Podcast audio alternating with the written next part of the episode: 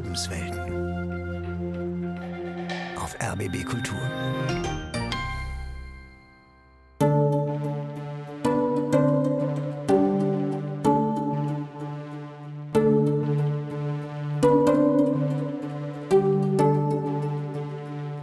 Für mich war immer Angst vor Gott.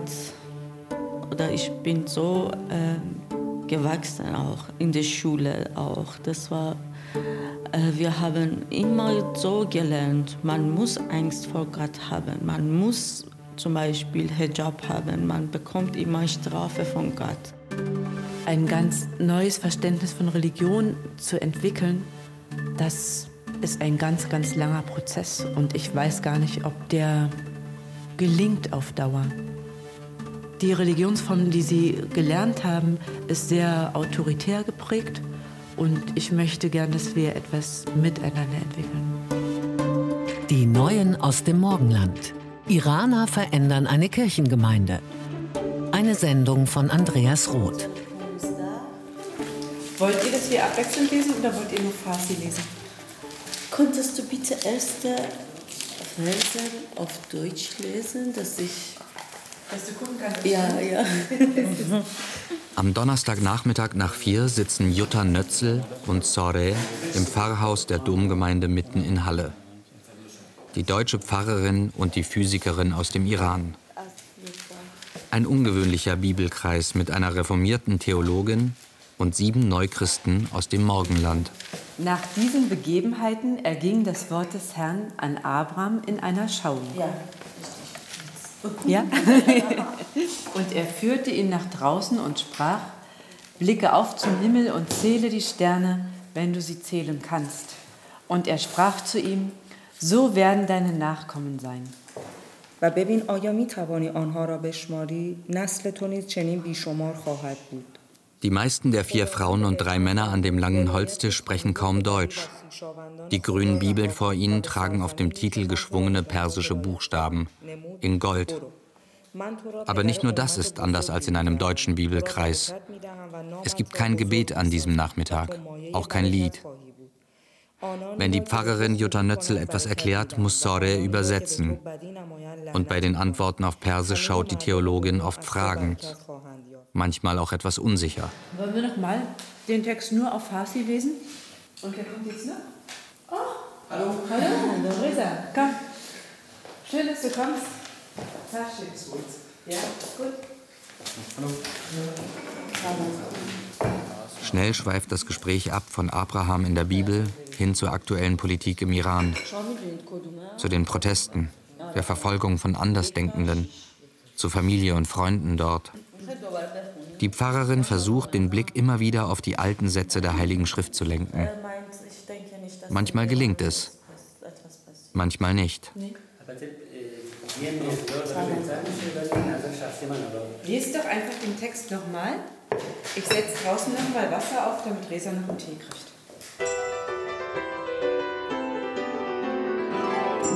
Diese Liebe, Freiheit und äh, diese das Gottes Kind sein und das ist ganz anders für uns. Das ist neu und auch das ist sehr, sehr schön. Das mm, für mich zum Beispiel ist wie, dass ich ähm, in Dunkelheit war und jetzt bin ich im Licht. Und ja, Deutsche, das ist aber mein, meine Meinung, das ist, ich denke, sie wissen nicht, was sie haben. Keine Krippe steht hier, kein Stall. Und doch ist es ein bisschen wie in der weihnachtlichen Geschichte von den Weisen aus dem Morgenland. Sie kommen von weit aus dem Osten, aus der Fremde, um Jesus anzubeten. Gelehrt sind sie auch wie Sore, die Physikerin. Und die Geschenke erst, die sie bringen, ihr Glaube, der so anders ist. Die bringen uns schon Geschenke, das muss man wirklich sagen. Die bringen uns dieses Staunen über den Glauben, diesen Stolz darauf getauft zu sein, was ja bei uns bisweilen in der Gesellschaft etwas ist, was man auch versteckt. Aus Angst zur Minderheit zu gehören oder vielleicht weil man selber gar nicht mehr so viel damit verbindet. Ne, Abraham. Kennt ihr Abraham? Wir sagen Ibrahim. Genau. Aber hier steht Abraham. Ja. Das ist, jetzt habe ich ja, das gemerkt, das ist Ibrahim. Da haben wir es wieder. Wieder eine Figur, die, im Koran ist und in der Bibel.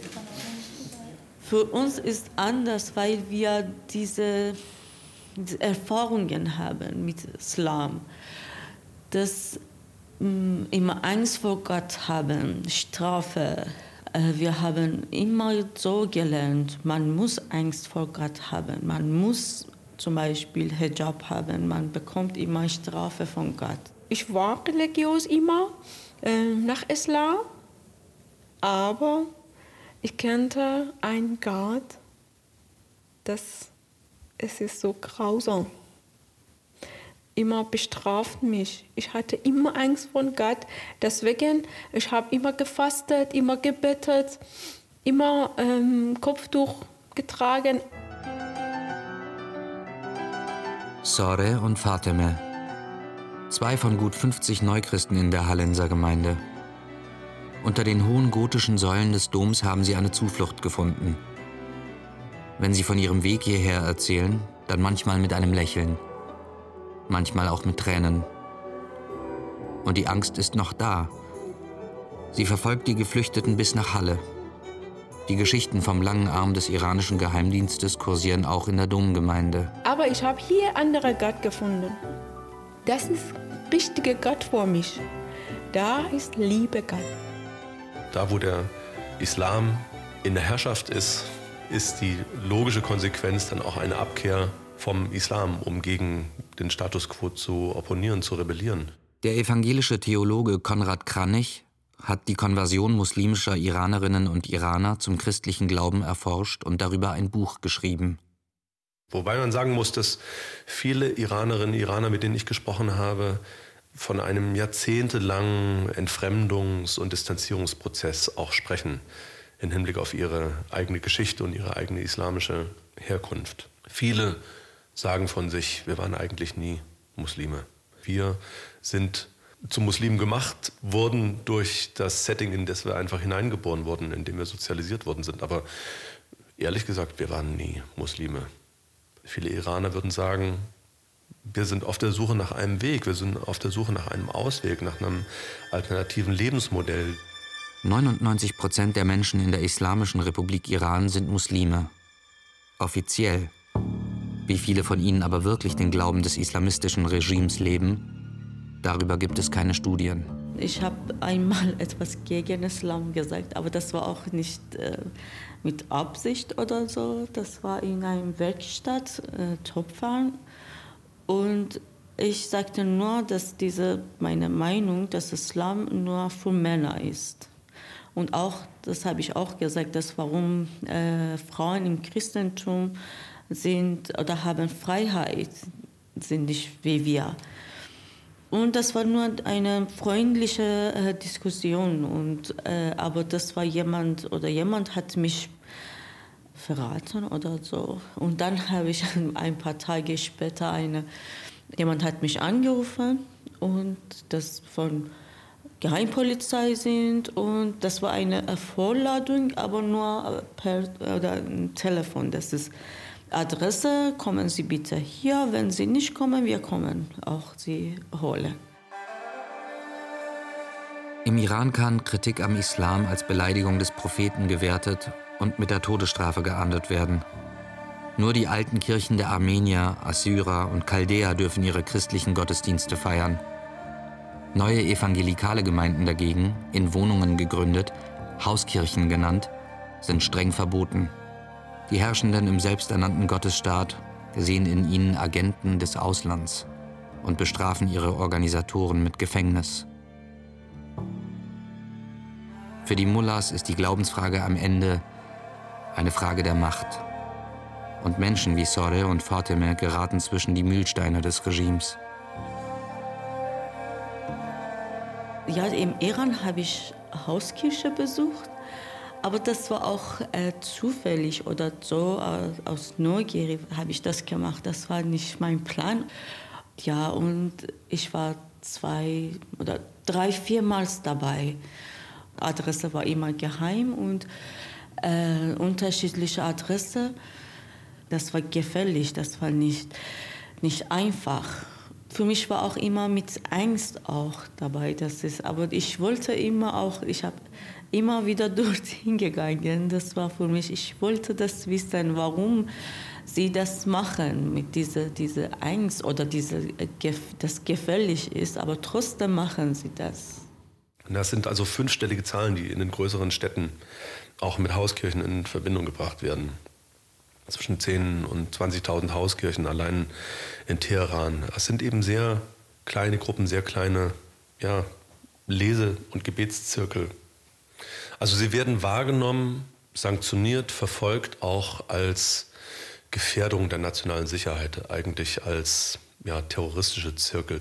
Da alles in Männerrichtung geht, durch Kultur, durch, äh, durch äh, Regeln, durch ähm, Islam zu sagen. Und das war alles gegen äh, mir erstmal. Dann habe ich schlechte Erfahrung da. Und ich wollte nie meine Tochter solche Erfahrungen erleben. Deswegen habe ich so entschieden, dann ich gehe raus von Iran.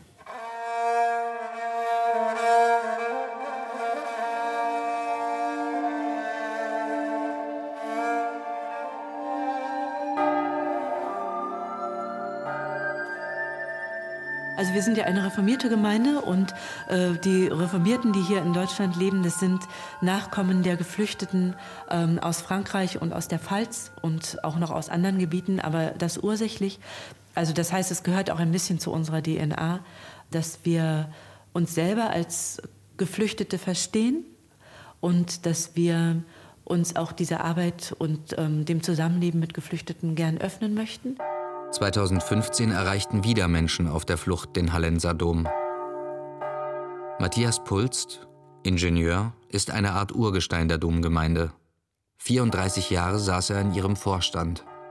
Ja, und dann kamen die ersten, die dann plötzlich auch mal äh, im Gottesdienst sichtbar waren.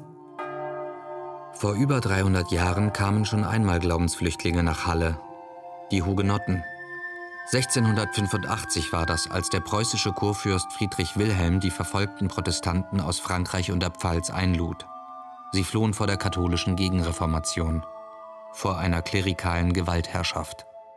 Wenn eben Diskussionen waren, hm, warum müssen wir das ausgerechnet machen? Sorry, äh, wir hätten hier keine reformierte Gemeinde, wenn nicht andere irgendwie uns auch toleriert hätten, unsere Vorfahren. Im 17. Jahrhundert kamen Flüchtlinge aus einer protestantischen Untergrundkirche. Nach den Verwüstungen des Dreißigjährigen Krieges waren sie für den preußischen Kurfürsten gesuchte Fachkräfte. Buchdrucker, Goldschmiede, Seifensieder etwa. Für eine Belebung der Wirtschaft und auch der Kirche. Deswegen, äh, ich habe von äh, anderen Iranern gefragt, wo soll ich gehen, zu einer welchen Kirche in Halle? Und die haben mir gesagt, ja, da gibt es eine Kirche, der Iraner gehen oft da.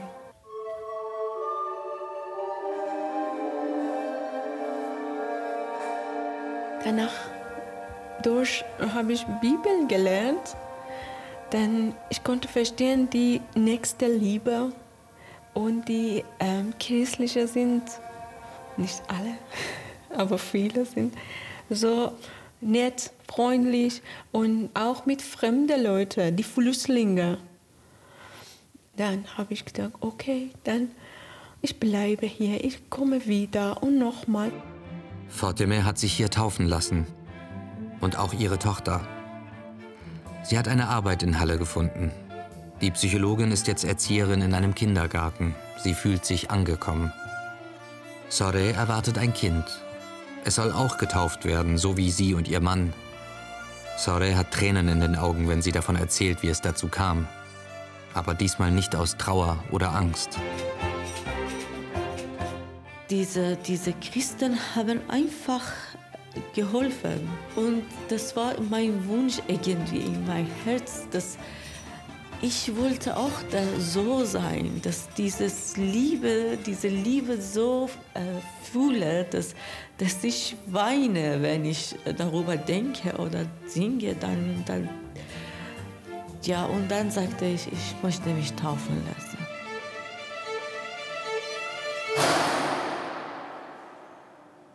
Sonne fällt schräg durch die hohen gotischen Fenster des reformierten Doms. Gut 50 Menschen aus dem Iran und aus Afghanistan ließen sich hier in den letzten Jahren taufen. Die wenigsten sind im Iran getauft, weil die Taufe ja ein öffentlicher Akt ist und in einer Untergrundkirche kaum möglich. Und dann gibt es mit Sicherheit auch welche, die haben hier in Deutschland oder auf der Flucht gehört, dass sie bessere Chancen haben auf eine Anerkennung hier in Deutschland, wenn sie getauft sind. Ich habe das nicht prüfen können. Ich kann ja nicht in die Herzen der Menschen schauen. Ich habe alle getauft, die sich gewünscht haben, getauft zu werden. In Islam ist Musik eigentlich verboten und haram und besonders für Frauen singen oder spielen, Musik spielen. Und da wir hatten hier diese Möglichkeit im Chor singen oder im Gottesdienst mitsingen. Da ich finde das ganz herrlich. Ich habe immer beim Gottesdienst Gänsehaut bekommen. Ich habe nie ein Wort verstanden, aber trotzdem hatte er äh, einen äh, schönen Einfluss auf mein Innen. Ja.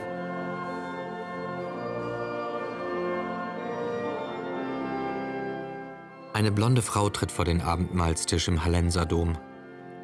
Etwas aufgeregt rückt sie ihre Brille zurecht. Sie stammt aus dem Iran. Zwei Verse aus dem Evangelium des Lukas im 17. Kapitel. Was sie liest, verstehen nur die 15 Menschen aus dem Iran und Afghanistan in den Bänken vor ihr. Jüngere Männer, mittelalte Frauen, eine Familie. Sie bilden gut ein Viertel der Gottesdienstgemeinde an diesem Sonntag. Die Bibellesung ist der feste Ort für das Persische im Domgottesdienst. Es war auch relativ schnell klar, dass sie die Lieder, die wir singen, zu schwer finden oder auch Schwierigkeiten haben, äh, sie sich anzueignen. Also es war klar, es wird nicht die Musik sein. Wir haben auch manchmal ähm, Lieder auf Farsi übersetzen lassen und haben dann mal beim Gemeindefest ein Lied auf Farsi gesungen oder so mit denen zusammen. Ähm, aber es war immer sehr, sehr mühsam, sich das gemeinsam zu erarbeiten. Ich mag das und dann ich lerne auch damit. Ich fühle mich so mutig. Dann erstmal habe ich gesehen, eine Pfarrerin, eine Frau. Und das war sehr äh, interessant für mich, da ah, Frauen haben hier Recht, haben Respekt, haben diese Möglichkeit. Und ich möchte gern, dass mein Wunsch irgendwann hier persische Gottesdienst machen.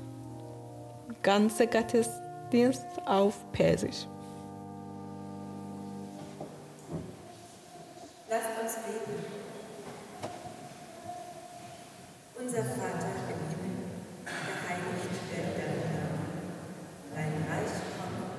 Die Iraner und Afghanen in der Domgemeinde beten mit.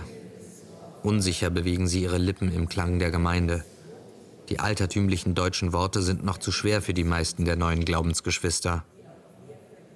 Auch für manche der Deutschen wird einiges plötzlich fremd das auch zu akzeptieren, dass gerade ja, junge Männer aus dem farsi-sprachischen Bereich, die kommen halt auch zum Gottesdienst zu spät oder sind da eben kulturell anders geprägt. Äh, da wird auch mal zeitiger gegangen, weil irgendwas anderes drückt. Dann muss man auch offen sein. Und das fällt tatsächlich manchmal, glaube ich, schwer. Grit Friese sitzt in der Kirchenbank neben einer iranischen Familie. Vater, Mutter, zwei Töchter, alle getauft. Grit Frieses Patenfamilie. Sie treffen sich sonntags im Gottesdienst und oft auch danach. Es sind wenige, aber es gibt sie. Enge Beziehungen zwischen deutschen und iranischen Gemeindemitgliedern. Wir besuchen uns, ich helfe der Familie oder wir helfen ihnen bei bürokratischen Sachen und ich denke, wir profitieren beide davon. Jesus war Flüchtling und ich finde es wichtig, dass wir auch Leuten, die Flüchtling sind, eine Heimat bieten und Möglichkeiten auch bei uns hier anzukommen. Das ist insgesamt auch immer wieder eine Enttäuschung da gewesen, wenn Menschen aus der deutschen Gemeinde sich versucht haben zu engagieren, ne? also Sprachkurse organisiert haben oder eine Lehrstelle organisiert haben für jemanden. Es war oft so, dass das nicht funktioniert hat oder nicht in der Weise angenommen wurde, wie die Helfenden das erhofft haben. Ich finde es schon wichtig, dass wir unsere Motivation zu helfen immer wieder gut reflektieren und uns auch der Asymmetrie bewusst sind. Nach dem Gottesdienst gibt es einmal im Monat in der Domgemeinde ein gemeinsames Essen, einen Brunch. Heute ist sogar Gemeindefest. Lange Tische stehen im frisch renovierten Gemeindesaal. Das Parkett glänzt. Es gibt ein Buffet und viel zu besprechen. Ich glaube, wir sind in, in dieser Phase, dass wir uns auf dem Markt grüßen, wenn wir uns begegnen. Es ist Smalltalk, wie geht's? An der Stelle stehen wir im Moment noch. Und äh, machen wir uns nichts vor, in Deutschland ist es auch üblich, wer da fremd von außen kommt, hat es grundsätzlich ja erstmal schwer. Die Gemeindemitglieder aus dem Iran und aus Afghanistan sitzen an einem weiß gedeckten Tisch in der Mitte. Unter sich. Wir Iraner sprechen zusammen und Deutsche auch miteinander. Und wir haben wenig Kontakt in Domgemeinde mit anderen. Und wir sind auch mit Deutschen wie Fremde. Wir sagen nur Hallo, auch nur jeder sagt Hallo, nur Hallo sagen und auf Wiedersehen und dann ist vorbei. Das ist auch für mich irgendwie enttäuschend, dass, dass niemand mit uns spricht oder Kontakt haben möchte. Das ist auch so, ja, ich weiß nicht wirklich warum. Vielleicht könnten die Erfahrungen der Hallenser Christen in der DDR eine Brücke zu den Iranern und Afghanen sein. Was aber vielleicht noch viel häufiger geschehen könnte, ist eine Begegnung durch die jeweiligen Repressionserfahrungen. Ich meine, eine so eine Situation in so einem geschützten Gemeinderaum verbunden, aber auch bedroht zu sein. Das ist ja was, was Christen hierzulande und diese iranischen Christinnen und Christen eigentlich sehr verbinden könnte. Ich frage mich, ob das in unseren Gemeinden nicht viel stärker auch zum Tragen kommen könnte, dass wir uns über unsere jeweiligen Betroffenheiten da auch nochmal anders begegnen. Noch aber ist es vor allem die Pfarrerin, die die ungleichen Gemeindeteile zusammenzuhalten versucht, die vermittelt, berät und die immer wieder unsicher in die Gesichter der persisch sprechenden Menschen vor sich schaut. Versteht sie diese Menschen richtig? Was sind denn Dinge, von denen ihr euch nicht gern verabschieden würdet? Was sind denn Wünsche für, für euer Leben, von denen ihr euch nicht gern verabschieden würdet? نمی‌خواستم که رهاش کنه این فکر رو دیگه این خواسته رو. حالا میگه شما ها توی زندگی تو من بچه ها که خیلی دلم آرزون برآورده بشه مشگان مشتگل ایره کیندا دار ایگال وان ایگر من این دیزم لیم اور این این من توی زندگی برای. مشگان بشتم بفتس ich hoffe mit dir ولی من آرزو اینه که مشکلات تو ایران تمام بشه و هر کسی خواست بتونه برگرده ایران Jonas wünscht oder hat dieser Wunsch, dass im Iran alles wieder oder alles in Ordnung wäre und jeder wieder zurückgehen kann. Auch wenn die Pfarrerin immer wieder auf die Bibel verweist. Schnell springt das Gespräch vom Glauben zur Politik zu den Demonstrationen im Iran, zu den Inhaftierten, den Mutigen und den Leidenden dort. Es ist dann sehr weit weg von Halle, von dieser alten reformierten Gemeinde und ganz nah bei einer Revolution, einer politischen. Aber die Menschen an diesem Tisch haben auch selbst eine Revolution erlebt, eine innere. Diese Liebe oder diese Freiheit und auch, dass wir Gottes Kinder sind, das war für mich sehr, sehr äh, beruhigend oder so. Und auch, dass Gott als, als Mensch auch gelebt hat. Und das war für mich auch immer, Gott weiß nicht, welche Schmerzen wir haben. Aber ich dann, wenn ich das sage, ich weiß, Jesus hat das auch erlebt. Er war auch traurig, er hatte auch Angst und er hatte auch Schmerzen und er versteht mich, wenn ich jetzt das sage. Auch im Gottesdienst bei diesen alten Liedern bewegen die meisten Iraner und Afghanen nur lautlos die Lippen mit. Es ist die Musik der Deutschen und deren Tradition, nicht ihre. Es bleibt eine Differenz. Auf beiden Seiten. Und doch haben diese neuen Christen aus dem Morgenland, so wie die Weisen in der Weihnachtsgeschichte, dieser alten deutschen Gemeinde etwas mitgebracht. Etwas Wertvolles. Also das ist ein Riesengeschenk, was die uns gebracht haben. Dieses immer weiter Fragen nach der Bibel und sich einmal in der Woche treffen, um die Bibel zu lesen, dass das auch nicht aufhört, das ist auch ein Geschenk. Also dieses, den Glauben so ernst zu nehmen und etwas davon zu erwarten, das bringen sie uns. Ich denke, für Deutsche ist ganz anders. Beim Gottesdienst, manchmal sehe ich auch nicht viele Deutsche oder viele Mitglieder. Das finde ich sehr schade, dass jetzt unser Leben, das ist, unser, das ist ein Geschenk. Das, aber ich denke, für sie ist ein bisschen so geworden, dass war immer da und ist immer da und man sieht vielleicht das nicht mehr.